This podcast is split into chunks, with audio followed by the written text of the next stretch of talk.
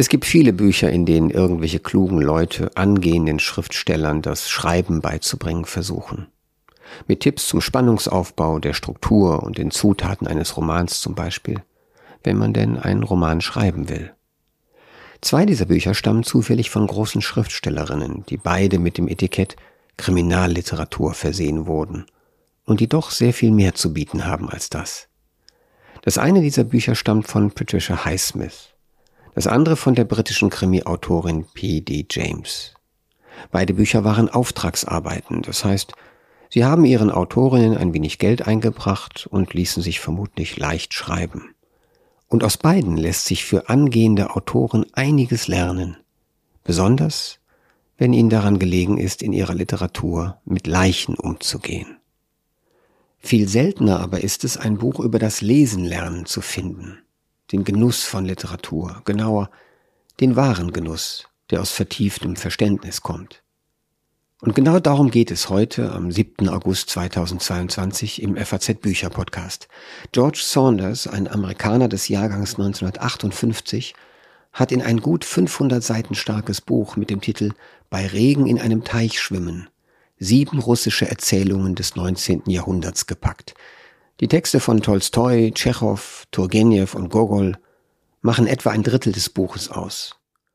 Und er erklärt uns dann, wie wir sie so lesen können, dass wir das meiste davon haben, wie sie gebaut sind, diese Geschichten, wie sie unsere Aufmerksamkeit fesseln, zu welchen Erkenntnissen sie uns führen, was sie Ungewöhnliches an sich haben, dass sie nach weit mehr als hundert Jahren immer noch Klassiker sind und einiges mehr. Ein Lehrgang also, aber dann auch wieder etwas ganz anderes. Kein trockener Lernstoff, sondern eine faszinierende Vorführung, wie unser lesender Verstand noch besser und genauer arbeiten könnte, als er es ohnehin schon tut, manchmal jedenfalls, in unseren hellsten Momenten. George Saunders, der Schriftsteller und Literaturprofessor, ist ein Enthusiast, der uns Leser mit seiner Begeisterung anstecken will. Und das gelingt ihm auf wunderbare Weise. Um mich diesem ungewöhnlichen Werk zu nähern, spreche ich mit dem niederländischen Schriftsteller Hans Marten van den Brink, der seinerseits ein kapitaler Schriftsteller ist. Und dann habe ich auch noch die Stimme des Übersetzers Frank Heibert eingefangen, der Saunders erstaunliches Buch brillant ins Deutsche übersetzt hat. Ich bin Paul Ingendey und ich freue mich, dass Sie dabei sind.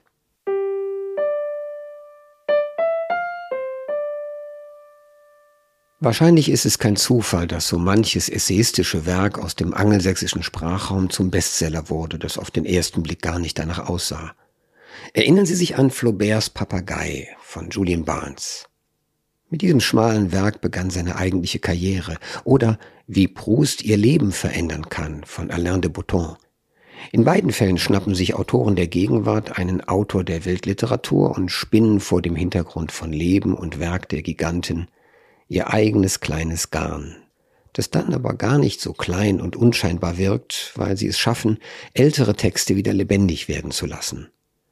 Man mag das als Spielerei abtun, wenn man schon alles gelesen hat. Aber der anhaltende Erfolg dieser kleinen Bücher verrät, dass die Meistertexte der Vergangenheit immer wieder der Vermittlung bedürfen. Vielleicht sogar einer neuen, nur für die Gegenwart gegebenen Antwort, auf die Frage nämlich, was diese Meilensteine der Literatur mit unserer heutigen Existenz zu tun haben. Und etwas Vergleichbares macht George Saunders in seinem Buch Bei Regen in einem Teich schwimmen. Zuerst lesen Sie eine russische Erzählung. Dann nimmt Saunders sie für uns auseinander, erklärt ihren Mechanismus, zeigt uns bestimmte Stellen, die uns ohne ihn womöglich entgangen wären, schlägt sogar ein paar Übungen vor, als wären wir seine Studenten dort an der Uni in New York.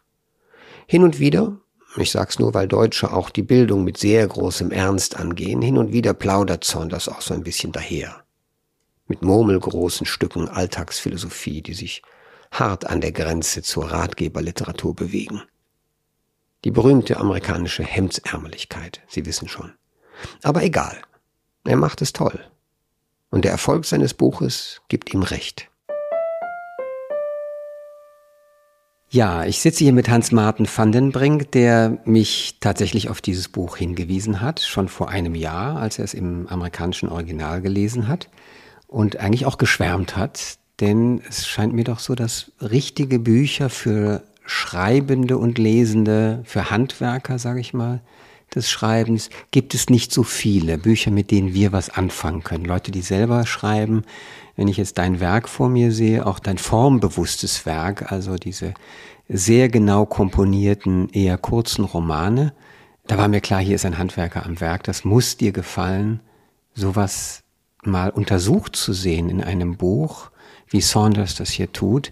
Was hat dich angezogen? Du hast vor einem Jahr eine Rezension in der niederländischen Presse geschrieben über die Originalausgabe, wenn ich das richtig in Erinnerung habe. Und was hat dich angezogen an dieser Lektüre der russischen Erzähler? Eigentlich erstmal der Titel, der auf Englisch viel schöner ist, einen wunderbaren Rhythmus hat. A Swim in a Pond in the Rain. Vielleicht sollten wir kurz sagen, auf Deutsch hat, heißt es hier bei Regen in einem Teich schwimmen und das ist dann eben die Grenze der deutschen Sprache, ne? Ja, ja, es gibt äh, manchmal äh, reichert eine Übersetzung den Text, aber es geht auch immer etwas verloren. Es ist in gewisser Hinsicht immer ein, neu, ein neuer Text, eine Übersetzung. Nee, ich habe der Titel finde ich unheimlich gut und ich habe dann natürlich die ein paar äh, englische äh, Kritiken gelesen und die waren auch äh, wunderbar. Dann habe ich es gekauft und gelesen und ich war wirklich begeistert. Was du da eben gesagt hast über die Bücher, woraus man schreiben lernen kann, die gibt's viele, sehr viele. Und man lernt immer etwas davon, aber nicht wie man ein großer Schriftsteller wird. Und das kann man auch nicht aus einem Buch lernen. Und das realisiert der George Saunders sich auch. Obwohl das Buch äh, sich basiert auf, ich glaube, 30 Jahre Creative Writing Teaching, das, das hat man an amerikanischen Universitäten, das kreative Schreiben äh, zu erlernen sagt er immer wieder, also man kann es so sehen, man kann es so sehen. Das Wichtigste für einen Schriftsteller ist seine, seine innere Stimme zu finden und nicht irgendwie eine Technik zu lernen. Aber dieses Buch ist, ist wie der Titel. Es sind keine Lektionen, obwohl es sogar Übungen gibt. Zum Beispiel schreib mal die, die, die Geschichte von Tolstoi um und äh, mache sie besser aber er ist sich immer davon bewusst, es geht auch anders und es ist wie, ja, man, man kann sich äh, zu einem ähm, a Pond, ein Teich, ein Teich ja. gehen, um sich zu waschen, wie die Reisegesellen in, in, in, in, die Kurz, in diese Kurzgeschichte von Tschechow. Aber man kann auch, wie äh, eine der Reisende tut, reintauchen, platschern, sich verlieren, äh, sich verlieren, zum Boden schwimmen, mal den Teich überqueren und dann hat man, ist man auch sauber letztendlich, aber hat man ein, ein, ein wunderbare, äh, etwas Wunderbares erlebt. Ja, das, und, da, und so funktioniert dieses Buch. Ja, es ging mir tatsächlich so, dass ich, ähm, ich weiß nicht jetzt, wie deine Bekanntschaft mit den russischen Erzählern ist, aber ich habe einige dieser Erzählungen gekannt, vor langer Zeit gelesen und habe sie jetzt natürlich neu gelesen, weil er mich auch auf Dinge hingelenkt hat. Und was ich wunderschön finde, und das gilt für alles Erzählen, innezuhalten, weil mir jemand sagt, halt doch mal inne und guck dir diese Szene an. Was macht der da? Und gerade diese Szene, die du beschrieben hast, wie einer der drei in dem Teich bleibt, weil es genießt. Und sein Kamerad ihm sagt, komm jetzt mal nicht raus da, jetzt ist gut, wir haben noch andere Dinge vor. Die äh, haben eine lange Reise hinter sich, die muss noch essen, sich umkleiden, aber er denkt, nee, ja, ja. Und das ist ein Teich. Dass die Erzählung das irgendwie auch aufbewahrt, ohne dass wir gleich fragen müssten, was ist denn der Sinn am Ende der Erzählung? Das sind ja so Momente in einer Erzählung und das macht das Genre auch so schön. Die Strecke ist so kurz, dass wir uns erlauben können, die Aufmerksamkeit mal auf eine Stelle zu richten oder mal einen Augenblick im Teich zu bleiben. Das hat mir sehr gut gefallen, dieser Gedanke, den er als versierter Shortstory-Autor ähm, auch immer gegenwärtig hat. Bleiben wir mal ganz kurz bei der Frage eines Mannes, der jetzt seit Jahrzehnten in Amerika an der Ostküste unterrichtet. Was hältst du von dem Gedanken? Stell dir vor, du müsstest das machen oder dürftest das machen, würdest Geld dafür bekommen. Was ist daran das Tolle an dem Gedanken und was ist daran der Horror? Hm, ein Horror sehe ich nicht so gleich. Es, es scheint mir schön, wie ihr sagt, die, die, die, es sind sehr kleine Klassen. Die Leute, die in sein Programm äh, zugelassen werden, das, das schreibt er auch, das sind schon Schri gute Schriftsteller. Das sind schon, die sind jung, aber sind große Talente. Also die muss man nur weiterhelfen. Und was er in diesem Buch tut, und deshalb finde ich es so gelungen, ist dasselbe, was er mit diese Schriftsteller tut, aber als Leser. Er lernt sie aufs neue lesen. Er sagt nicht, du musst das oder das tun, aber lies mal, wie der russische Autor in, in diesem Fall es macht. Übrigens seine eigenen Arbeiten, seine eigenen Short Stories, die gleichen in nichts diese äh, sieben äh, Geschichten. Die sind ganz anders, die sind skurril. Und da hat er, er, er hat viele schöne Seitenbemerkungen und Seitenwegen und skurrile äh, äh Vergleiche. So und eine Short Story ist, eine, ist ein kleines Auto, das manchmal auch tanken muss, zum Beispiel. Aber da sagt er, dass er früher mal ähm, versucht hat, so wie die Russen zu schreiben oder wie Hemingway oder und letztendlich herausgefunden hat, dass er schreiben muss wie er selbst, mit seinen Möglichkeiten und sein Temperament und sein Charakter. Aber, und das fand ich wunderbar, sagt er, das war doch ein bisschen, also ich war da glücklich mit, aber es war, war doch ein bisschen, als ob ich ein Jäger war und einen Jachthund rausgeschickt habe, um der, der schöne Fasan zu holen. Und er kommt mit was, etwas zurück, aber das ist nicht der Fasan. Das ist eine halbe Barbie-Puppe. Und das fandst, den Gedanken fandst du so witzig, dass er auch ja. in deiner Rezension die Überschrift mhm. geliefert hat. Ähm, wir wollen uns mal eine Erzählung kurz anschauen äh, von Turgenev, die wir eigentlich nicht als eine große Erzählung identifizieren, aber was Saunders daraus liest, ist was sehr Schönes. Er beschreibt, die Erzählung beschreibt, äh, heißt Die Sänger, ein kleinen Sängerwettstreit auf dem Lande in einer Kneipe und der Erzähler, der, diese Erzählung kommt aus den Aufzeichnungen eines Jägers von Turgenev um 1850, wenn ich mich jetzt recht erinnere. Und es wird beschrieben, wie der erste Sänger, der ist ein paar Jahre älter, singt schon ganz toll und virtuos. Und dann kommt der zweite Sänger, sogenannter Jakob der Türke, wie er genannt wird, ein junger Typ, der nervös ist, aber dann so innig singt, dass er alle überwältigt. Und alle gestehen ein, er ist der Beste. Und eigentlich beschreibt die Erzählung einen sublimen Augenblick der Kunst, wenn man so will, mhm. unter sehr einfachen Leuten, die saufen. Und der Erzähler geht schlafen, äh, legt sich ins Heu und als er später wieder gucken kommt in die Kneipe, sind sie alle sternhagelvoll. Und was Saunders dann macht, ist, dass er eigentlich die Erzählung ein bisschen zerlegt und die Gemütszustände ja anschaut oder vielleicht sogar analysiert.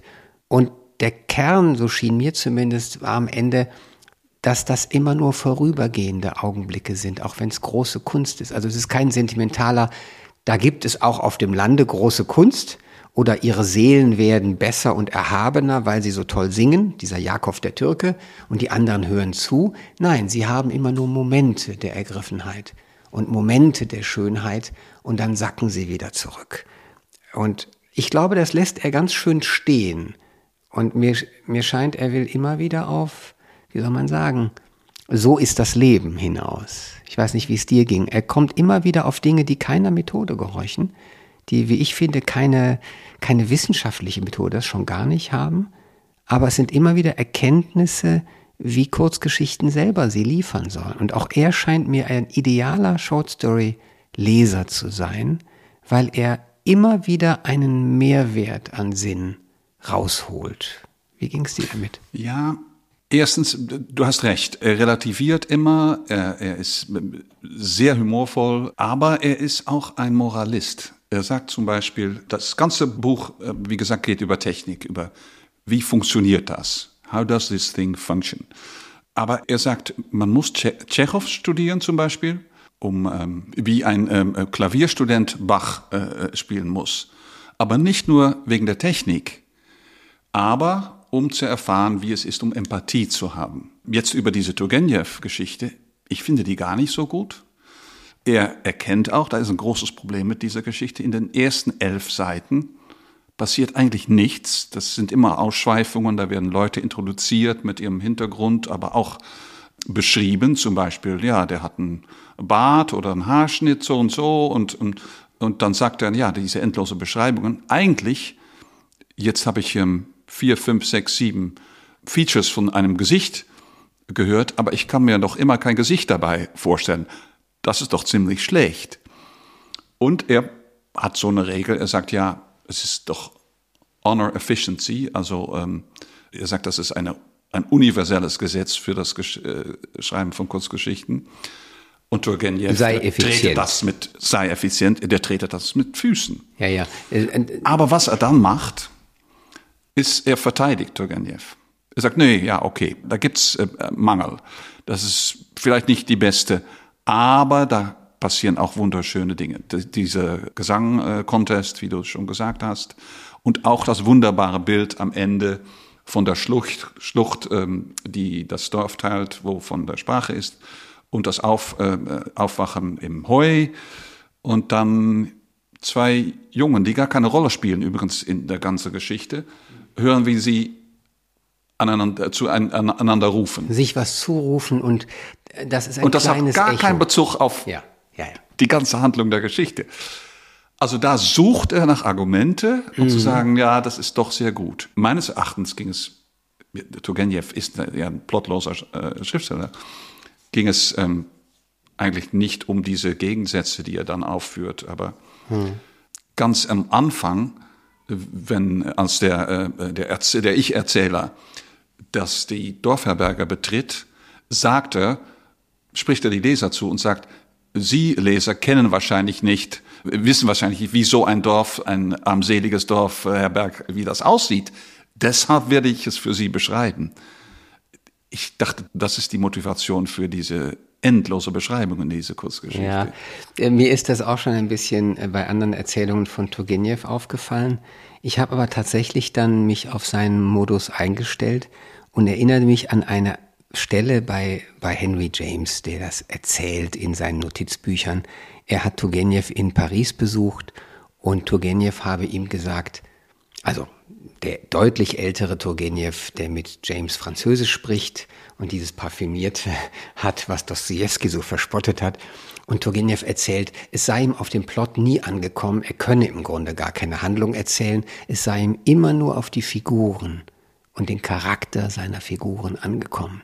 Und das fand ich dann absolut plausibel. Eigentlich ist sein Erzählen ein Vorwand, um von Charakteren zu sprechen. Aber eine Handlung fällt ihm auch in diesen Aufzeichnungen eines Jägers nicht richtig ein.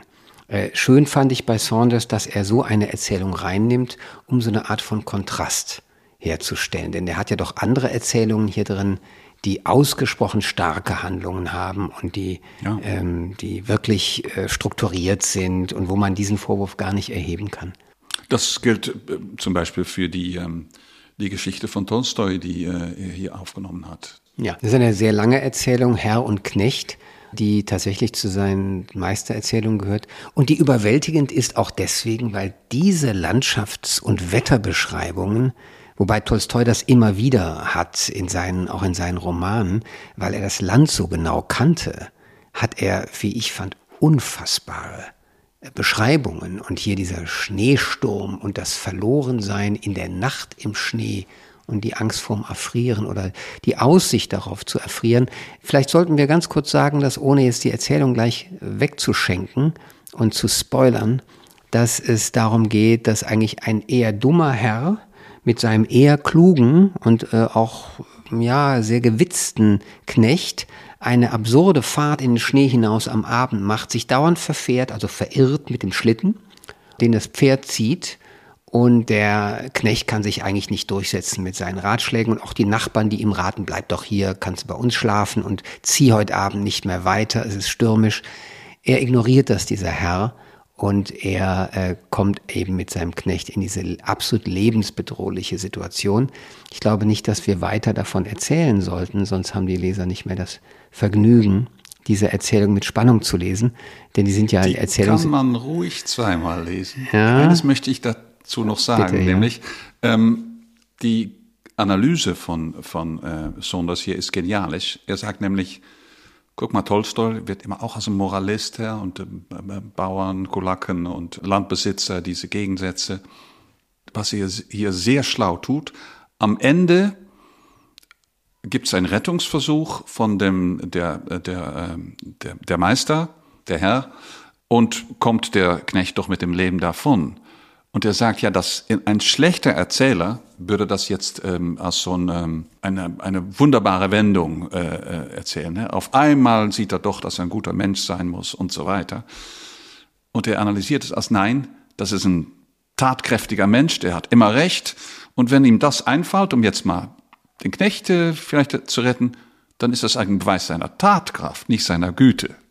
Also und dann, ja. dann passt es genau in, ja. in, in, in die Story ja, ja, in die Geschichte.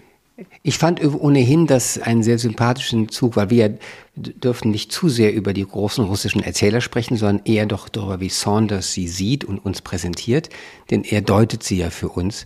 Und das ist für jemanden, der intensiv liest, für alle Leute, die Bücher lieben, natürlich spannend zu sehen, wie jemand das für uns ausbreitet. Und Saunders hat tatsächlich eine große Gabe, auch aus seinem Training als Professor, würde ich mal sagen, unentwegt neue Meinungen zuzulassen. Also wie wir Erzählungen deuten. Das ist nicht ausgemacht und dann ist es abgehakt. Das kann man nicht äh, weglegen, sondern Erzählungen bleiben eigentlich offen für die Deutung. Und ich bin sicher, ja, er hat viel in seinen eigenen Kursen dazu gelernt. Er interpretiert, aber lasst dann doch, wie du sagst, noch etwas offen und sagt auch, ja, ist auch nicht so, äh, er findet diese Autoren genialisch, aber er sagt auch immer wieder, an dieser Stelle, das ist ein Fehler. Mhm. Vielleicht sollte die Aufgabe für meine äh, Studenten jetzt sein, schreibt das mal aufs Neue. Mhm. Aber äh, was er vor allem tut, ist auf der einen Seite systematisch, auf der anderen Seite äh, auch freestylend, mit wilder Assoziationen, sehr gut lesen. Es ist, es ist ein Buch, für Schriftsteller natürlich, denn die sollen sehr gut lesen können, aber vor allem, vor allen Dingen für Leser. Hm. Äh, man liest besser mit George Saunders. Das ist eine sehr schöne Aussage und das heißt natürlich auch, dass wir eigentlich appellieren an alle, ähm, nicht zu glauben, lesen könne man, wenn man buchstabieren kann, sondern lesen ist auch Training. Lesen ist auch äh, das eigene ja. Sehen beim Lesen in Frage zu stellen oder sich zu fragen, warum lese ich das denn gerade so? Warum finde ich das denn gut? Oder was suche ich darin?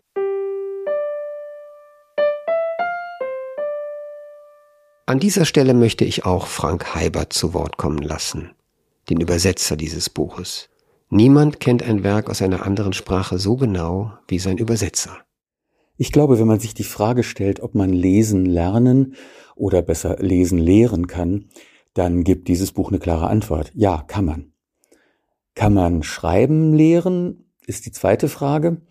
Und wenn es die Inszenierung des Gedankens betrifft oder die Inszenierung des Stoffs, so wie er es hier behandelt, dann würde ich sagen, ist das in diesem Buch auch super gelungen. Das ist ja sein Hauptziel.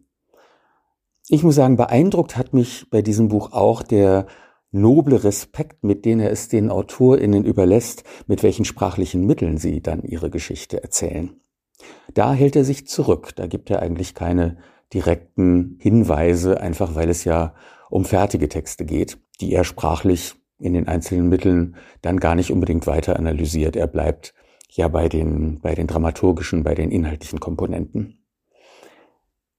Es ist ja bei uns ÜbersetzerInnen auch so. Wir müssen genauso unsere sprachlichen Mittel finden, wenn wir nach dem genauen Lesen, so wie er das vorschlägt, eine Vorstellung davon haben, welche Inhalte mit welchen Wirkungen das Ziel sind, dann müssen wir eben unsere eigenen sprachlichen Mittel dafür in der Zielsprache finden. Und die Art des genauen, einfühlsamen Lesens, die er uns naheliegt, ist dafür äußerst hilfreich. Das ist der erste Schritt unseres Arbeitsprozesses.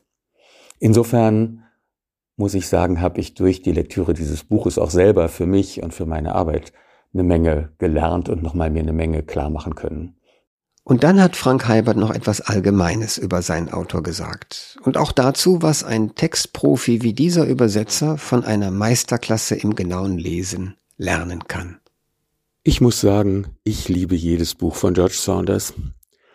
Nicht nur, wie er die verrücktesten und dabei immer menschlich glaubwürdigen Figurenstimmen erfindet. Auch wenn er selbst als Erzählerstimme deutlich wird, dann hat er so einen lässig liebevollen Ton, unter dem immer ein tiefer Ernst liegt. Für Literaturliebhaber, die wir ÜbersetzerInnen ja immer ab Werk sind, ist seine Art von Close Reading die absolute Komfortzone. Das macht wach, das ist anregend und steckt voller Erkenntnisse anhand der kleinsten Details im Text. Was macht ein Text mit uns? Was ist das für eine Wirkung? Das sind ja genau die Fragen, die wir uns beim Übersetzen auch stellen müssen.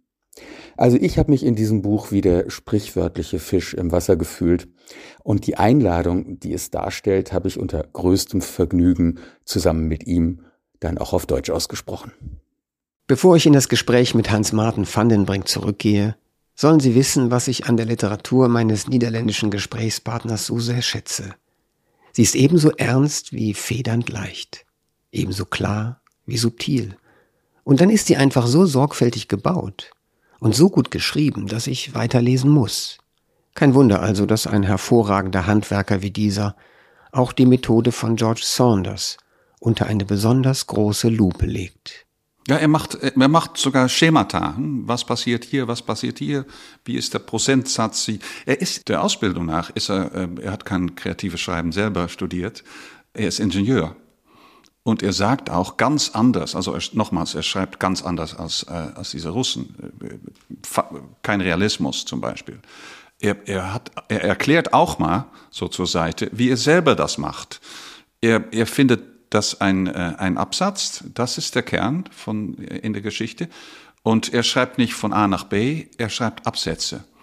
Und jeder Absatz muss Freude spenden, etwas Schönes. Und da musste ich ähm, ähm, Give Delight. Give Delight ich musste ja. da gleich denken an Marie Kondo. Does this thing spark joy? Das ist die, die Aufraumguru. Aber dann erkennt er auch, dass, es, dass das seine Methode ist und nicht irgendwie, was man sich selber lernen soll. Hm. Ich, für mich der Kern, das Schöne an diesem Buch, das, deshalb spricht es mir, mir auch so zu, ist, dass er erkennt, was Analyse vermag.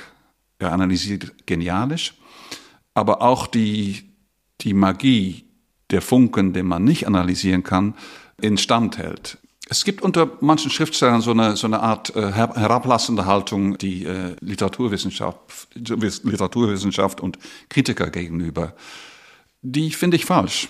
Man kann viel lernen von der Analyse, aber Literaturwissenschaft ist keine Naturwissenschaft. Es ist in den Naturwissenschaften, wenn man etwas analysiert hat, auseinandergenommen hat, weiß, wie es funktioniert, dann kann man es auch machen. Aber mit einem mit, ich weiß nicht wie viele Kreativschreibenkurse oder Bücher darüber, kann man lernen, einen akzeptabler Roman zu schreiben. Das glaube ich schon. Oder akzeptable Filmszenarien. Aber äh, dann hat man letztendlich in, genügend als Note be bekommt man. Genau. Aber keiner will eine, etwas schreiben, was ein Roman oder ein das ist übrigens ein, genügend ist. ein gängiger Vorwurf, wenn du dich erinnerst. Ich weiß nicht, wie sehr du das verfolgt hast, als in Deutschland die ersten Schreibschulen also Leipziger Literaturinstitut oder in Hildesheim, als diese Schreibschulen ihre äh, Studenten entließen ins freie Leben und diese ersten Absolventen sozusagen sich Wettbewerbe ähm, vornahmen und dort auftraten. Und dann hieß es irgendwie, das ist Literaturinstitutsprosa. Das ist anständig gemacht, handwerklich, aber ohne einen Funken Originalität oder es fehlt das Feuer oder es fehlt die wirkliche Begabung. Das ist der umgekehrte Vorwurf als der, der vorher gemacht worden war, die deutsche Prosa sei blutleer und nur Innerlichkeit und nicht gut gemacht. Also im Grunde ist zwischen Handwerk und dem Geist oder der Originalität ein sehr schwankendes Verhältnis, wie ich finde. Auch ein sehr schwieriges Verhältnis. Und man muss es jedes Mal aufs Neue beurteilen oder aushandeln. Es gibt eine, eine Naja, das ist das Gute von Zorn. Dass er, er, ist, er gibt 30 Jahre, glaube ich, äh, äh, jeden Sommer oder jeden, jedes Frühjahr diese, diese Kurse und schreibt auch, er genießt das. Es ist wunderbar. Mir scheint es auch wunderbar, um so etwas zu tun. Aber er sagt nicht, dass er da schreiben lernt. Er sagt, das muss man selber machen. Also er hat diese Balance zwischen, zwischen äh, Analyse und, und äh, Originalität, die hält er imstande. Mhm. Ja. Und, und er sagt fast, höre mich zu, lese mich, aber mach's nicht so, wie ich es mache. Ich mache es auch nicht wie die, so wie die Russen, mhm. die ich sehr bewundere. Oder ja. wie Hemingway. Ja, ist ein guter Gedanke. Vielleicht noch mal ein Wort zu einer dritten Erzählung, nämlich von Tschechow, äh, die auf Deutsch Herzchen heißt. Im Englischen heißt es Darling. Und es geht ja um ja. eine, um eine, eine Koseformel, die diese junge Frau Olenka, die mehrfach sich bindet, die heiratet und zwar am, das, im Laufe der Erzählung verteilt sie ihre Gunst, wenn man so will ich will das jetzt ohne jede Anzüglichkeit sagen, viermal, und er, er listet das auch auf. Da ist eine Beziehung, eine Ehe, die leider sehr kurz ist, weil der Mann stirbt. Das ist eine zweite Ehe, die schon länger währt, wo sie auch wieder den Mann liebt und so. Es wird also sehr schön beschrieben. Und dann gibt es eine dritte nach dem Tod dieses zweiten. Eine dritte Beziehung, wo der Mann, der haut ab, weil er schon verheiratet ist dann ist das zu Ende und dann kommt irgendwann dieser Mann wieder mit seiner Frau und einem Sohn und dann wirft Olenka, die Hauptfigur dieser Erzählung, ihre Liebe und Zuneigung auf dieses Kind. Und was Saunders jetzt macht, ist, er will uns erstmal dazu bringen, dass wir diese vier Arten von Liebe erstmal verstehen in ihrem, in ihrer Abfolge und dann auch uns selber beobachten, wie finden wir das überhaupt, dass die Frau viermal auf jeweils verschiedene Weise so emotional werden kann, als ob es gar keine Rolle spielte, wer diese Figur ist, die sie gerade liebt. Und das ist ein, eine seiner Beobachtungen, die ich sehr schön finde. Aber eine andere ist auch, dass er in seinen Kommentaren, die wirklich sehr spannend zu lesen sind, herausarbeitet, wie besonders Olenka ist durch die Tatsache, dass sie eben liebt auf diese Weise. Also äh, eigentlich versucht er unsere Achtung zu wecken für auch eine begrenzte Figur wie diese. Und ich fand diesen Zug, den ich bei Tschechow auch finde, nämlich die Sympathie mit den einfachen Herzen sozusagen, die macht Saunders mit, die Sympathie, oder? Stimmt, aber er, er hebt noch etwas anderes auf, nämlich wenn es um das Genre geht. Das ist ich weiß nicht, wie das auf Deutsch heißt, eine Pattern Story. Ja, eine ähm, Mustergeschichte. Ja, äh, nach einem Muster, ja. Zum Beispiel, die kennen wir aus Märchen. Es waren drei Brüder und dann weiß der Leser schon die ersten zwei, das, das wird nix, aber der dritte.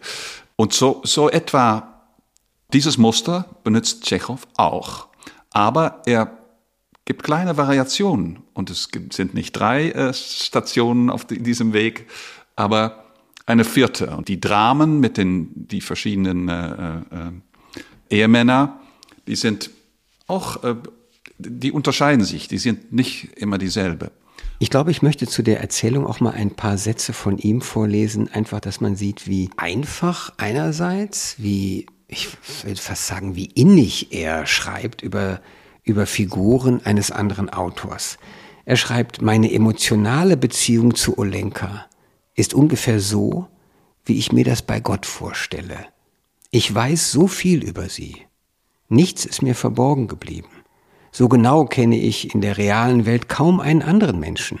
Ich habe sie in so vielen Zuständen gesehen, als glückliche junge frisch verheiratete und als einsame alte Dame, als rosiges geliebtes Herzchen und als übersehenes, vernachlässigtes Möbelstück, fast schon Spott des Dorfes, als fürsorgliche Ehefrau und als übergriffige falsche Mutter in Bezug nämlich eben auf diesen Jungen, der nicht ihrer ist. Ne? Und er sagt dann, sieh mal eine an, je mehr ich über sie weiß, desto weniger ist mir danach, sie zu hart oder voreilig zu beurteilen. Das ist für mich, was Saunders betrifft, im Kleinen ein Programm. Er will nicht abschließend urteilen über Figuren einer guten Erzählung, weil es scheint mir, er sagt uns auch, das Wesen einer Erzählung ist, dass sie offen ist oder fluide bleibt. Und weil du das vorhin so richtig sagtest, es geht darum, dass wir lesen lernen, nicht schreiben lernen. Dass wir lesen lernen und uns genauer fragen, was machen wir denn, wenn wir uns in erfundene Welten begeben? Ja, das ist, der Vorgang ist einerseits uns absolut vertraut seit, seit vielen Jahrzehnten, und dennoch ist es ein Vorgang von Teilnahme, Mitleid, ja, Nachdenken, Reflexion, Bedienen von Vorurteilen manchmal, auch wirklich Abneigung gegenüber Figuren. Ich finde die eigenen Prozesse des, des Mitleidens oder Miterlebens bei den Figuren sehr, sehr spannend. Und er thematisiert es eigentlich, er thematisiert es eigentlich immer wieder. Ja, der, der Gottvergleich in dieser Geschichte ist insofern auch sehr passend, denn die Olenka versteht nämlich nichts von sich selber. Die hat gar keine Einsicht. Wir, wir haben eine Einsicht in sie.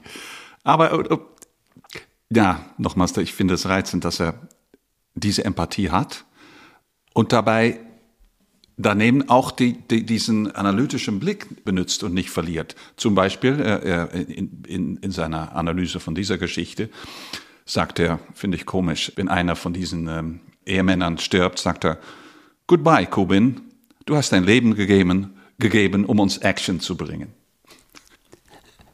Ja, ja, das ist richtig. Er ist, ist, er ist immer, immer wieder sehr lustig. Ich, äh, er ist einerseits sehr gründlich und andererseits ist es ein Freestyler. Er, er, mm. er mhm. bricht in mit Anekdoten, erzählt über sich selbst, mal was über die Umstände, in der er ein Buch gelesen hat. Ja. Was er sich immer wieder fragt, ist, wie funktioniert das Ding? Das Ding ist die Kurzgeschichte. Und er ist dabei immer sehr präzise, aber auch einfach, klar, elementär und stellt zum Beispiel die Frage äh, an seinen Studenten und an uns als Leser jetzt, was äh, bei dem Lesen von einer Geschichte, was haben wir gefühlt und wann fühlten wir das? Das würde ein, ein Literaturwissenschaftler sich nie fragen. Das mhm. ist keine wissenschaftliche Frage, aber eine sehr elementäre, eine mhm. sehr wichtige. Ja. Als, als Ingenieur beweist er sich auch zum Beispiel in diesem Vergleich. Er sagt, eine Story ist ein, ist ein Energiesystem, ein System, um Energie zu transportieren. Erst muss, erst muss man äh, etwas, die Energie aufbauen und dann nützt man es und spendet es in genau das beste, das richtige Moment. Ja, also man lenkt die Energie. Das ist übrigens tatsächlich... Ein, ein, ein System, um ein Energie System. zu transportieren. Ja, ja, ein, ein Transportsystem eigentlich von Energie. Diese, ich habe eine gar nicht vergleichbare und doch, äh, wie soll ich das nennen, analoge Art ähm, des Sprechens über die Mechanik von Literatur bei Ken Follett gesehen. Ich erwähne den immer wieder mal, auch wenn er nun gar nicht der feine große Autor ist, sondern nur ein wahnsinniger Bestseller-Autor und Industriearbeiter der Literatur, würde ich ihn mal nennen. Aber ich hatte mal Gelegenheit, vor vielen Jahren mit, mit, mit ihm zu unterhalten. Und dann hat er mich auf seine, seine Webseite hingewiesen, wo er tatsächlich Tipps gibt. Und wo er dann sagt, äh, achtet mal darauf, auf einer Seite von Jane Austen, warum ist das gut? Er greift dann auch gleich ins höchste Regal. Mhm. Es ist deswegen gut, weil sie uns immer klar macht, wohin wir gehen und dass es gerade einen Zug hat und es hat eine gewisse Notwendigkeit. Und zu deiner Energie, die du gerade erwähnt hast, kommt natürlich der andere Gedanke, dass es Kausalität geben muss. Also es sei denn, eine Erzählung würde jetzt willentlich und bewusst die Kausalität zum Problem machen. Aber darum geht's ja meistens nicht. Es geht ja doch, eines folgt aus dem anderen und es muss einen gewissen, es muss einem System gehorchen, wie ich Kausalitäten erzähle. Ja? Und ich bin da nicht ganz Saunders Meinung. Das, das stimmt, das sagt er. er Kausalität er, ist. Er sagt es und er, er sagt, es gibt zwei wichtige Sachen für einen junger Schriftsteller. Erstens, er soll, äh, will er Erfolg haben als Schriftsteller. Erstens muss er revisieren können, immer wieder also ran, ran, an den Text ja, äh, ja. Äh, überarbeiten. Und, und zweitens, äh, die, ähm, die Ab Ablauf der Handlung soll Kausalität äh, äh, hm. haben. Ich bin da nicht ganz seiner Meinung übrigens, denn es ist auch ein bisschen im Gegenspruch äh, zwischen, man sollte, man kann auch Sachen nebeneinander stellen hm. und die Kausalität dem Leser überlassen. Ja, man kann, auch, kann sogar sagen, es ist etwas reduktionistisch oder nur auf das 19. Jahrhundert bezogen, wo das sicherlich als Erzählmuster äh, viel sichtbarer und greifbarer ist als im 20. Jahrhundert. Aber es ist jetzt für im, im 21. sind wir schon. Äh, aber es ist für ihn ein Tipp für Schriftsteller von heute. Diese mhm. Kausalität. Scheint mir übrigens, auch wenn ich deiner Meinung bin, dass das mit Vorsicht zu betrachten ist, scheint mir trotzdem fürs Anfangen kein schlechter Tipp zu sein. Verlier die Kausalität nicht aus den Augen, denn dein Erzählen muss irgendwie vorangehen. Ja? Kommt mir so vor. Ich war gerade verblüfft zu sehen, dass du, als ich dich vorhin fragte, das eine ganz schöne Aussicht fändest, Schreiben zu unterrichten. Ich stelle es mir wahnsinnig mühsam und anstrengend vor, weil du ja auch mit sehr, auch wenn es bei seinen Studenten natürlich prima Leute dabei sind, die einen harten Ausleseprozess hinter sich haben. Etwa sechs Leute bei 600 Bewerbungen mhm. kommen rein, ne? hat er ja in der Einleitung seines Buches gesagt. Und dennoch finde ich, dass äh, die Vorstellung, Leute das zu lehren, was so sehr mit der Fantasie zu tun hat, ich kann es dann doch nicht so aufs Handwerk reduzieren, wie Amerikaner das wohl können. Ist auch sicherlich das Geheimnis des ähm, kommerziellen Erfolgs immer wieder. Ich glaube es zumindest. Die Absicht oder das Arbeiten am Text, was du vorhin erwähnt hast, das lesbar machen und auch konsumierbar machen. Es liegt auch was Negatives für mich daran. Ne? Denn es gibt auch ein absichtsloses Erzählen oder ein Erzählen, das nicht klar die Karten auf den Tisch legt oder wo die Kausalitäten nicht zu erkennen sind. Ich habe eigentlich die Frage an dich als Handwerker, der du selber schreibst und ich deine Bücher, die beiden eher schmalen Romane, die ich auf Deutsch lesen konnte, so unglaublich komponiert finde. Wie findet man, wenn du das jetzt irgendwie umschreiben könntest, von einer Grundidee eines Buches oder einem Bild zu einer Struktur, mit der du selber leben kannst, in der sich sozusagen der Kern des Buches abbildet. Denn ich finde es wahnsinnig schwierig, einen kurzen, guten Roman zu schreiben. In dem muss ja fast so viel stimmen wie bei der Kurzgeschichte.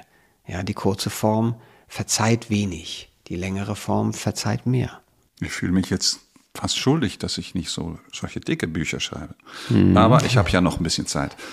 Ich finde es schön, dass du ein Lob für die Komposition meiner Bücher hast, aber die ist nicht so, vor allem nicht im Vornherein äh, überlegt. Ich starte immer mit, ein, mit einer Idee und mit einer Person oder eine, äh, eine ähm, ein, ein Charakter, eine, eine, eine Situation. Und dann habe ich so allerhand von Ideen und Ideen und, und aber wenn man das Wichtigste beim Schreiben ist dann doch der Ton, der Schlüssel, wie ein Musikschlüssel, in der das Ganze geschrieben wird. Wenn man die hat, dann wird, wie auch der George Saunders sagt, dass der Roman oder vielleicht auch die Kurzgeschichte intelligenter als, als der, derjenige, die, dem, die, die schreibt. Er sagt sogar, glaube ich, irgendwo, ein ähm, Schriftsteller, der findet, dass er schlauer ist als seine Romane, sollte eine andere, einen anderen Beruf suchen. Da bin ich ganz auch seiner Meinung. Sehr, sehr kluge Aussage, ja. fand nee, also ich. ich hm. Die Komposition, wenn es wirklich klappt, und das ist meistens so, wenn man halbwegs ist, die ergibt sich dann eigentlich von selber. Also ich, ich habe schon manchmal Schämen und so, aber dann, das wird dann am Ende doch nichts. Es, es, hm. das, ein, ein, gutes Buch äh, hat, äh, ich sprach vorher von der Magie, dass man, man kann es analysieren, aber man kann es nicht mit die, diese Erkenntnisse dann wieder ein neues Buch schreiben. Genau, ja. Da ist irgendwie in das, in das Schaffungsprozess ist, ähm, passiert etwas, wenn es richtig ist. Hm. Und das erkennt Saunders auch. Und auch das macht ihm zu einem das Lesen von diesem Buch zu einer so großer Freude. Hm. Hans-Martin, ich danke dir sehr, dass wir uns darüber unterhalten konnten. Wir werden uns noch über viele Bücher unterhalten, aber für heute erstmal vielen Dank für unser Gespräch. Danke für dieses schöne Schwimmen. Bei Regen in einem Teich schwimmen von George Saunders ist im Luchterhand Verlag erschienen, hat 544 Seiten und kostet 24 Euro. Aus dem Englischen von Frank Heibert. Die russischen Erzählungen, die bei Saunders vollständig abgedruckt sind, wurden von folgenden Übersetzerinnen ins Deutsche übertragen. Vera Beschitzky, Barbara Konrad, Ulrike Lange und Dorothea Trottenberg. Wenn Sie uns schreiben möchten, unsere E-Mail lautet bücher-podcast.faz.de. Bücher mit UE. Am nächsten Sonntag gibt's hier im Bücherpodcast eine Sonderfolge vom Festival Literaturm in Frankfurt. Am 30. Juni war dort Christiane Hoffmann zu Gast mit ihrem Buch Alles, was wir nicht erinnern, zu Fuß auf dem Fluchtweg meines Vaters. Es moderierte Sandra Kegel. In 14 Tagen ist dann wieder mein Kollege Kai Spanke mit Sachbüchern dran. Er spricht mit Armin Falk über dessen Buch Warum es so schwer ist, ein guter Mensch zu sein. Darf ich Sie mit dieser Frage entlassen? Geht wohl nicht anders. Wir hören uns wieder, sofern Sie mögen, am 4. September. Bis dahin, machen Sie es gut.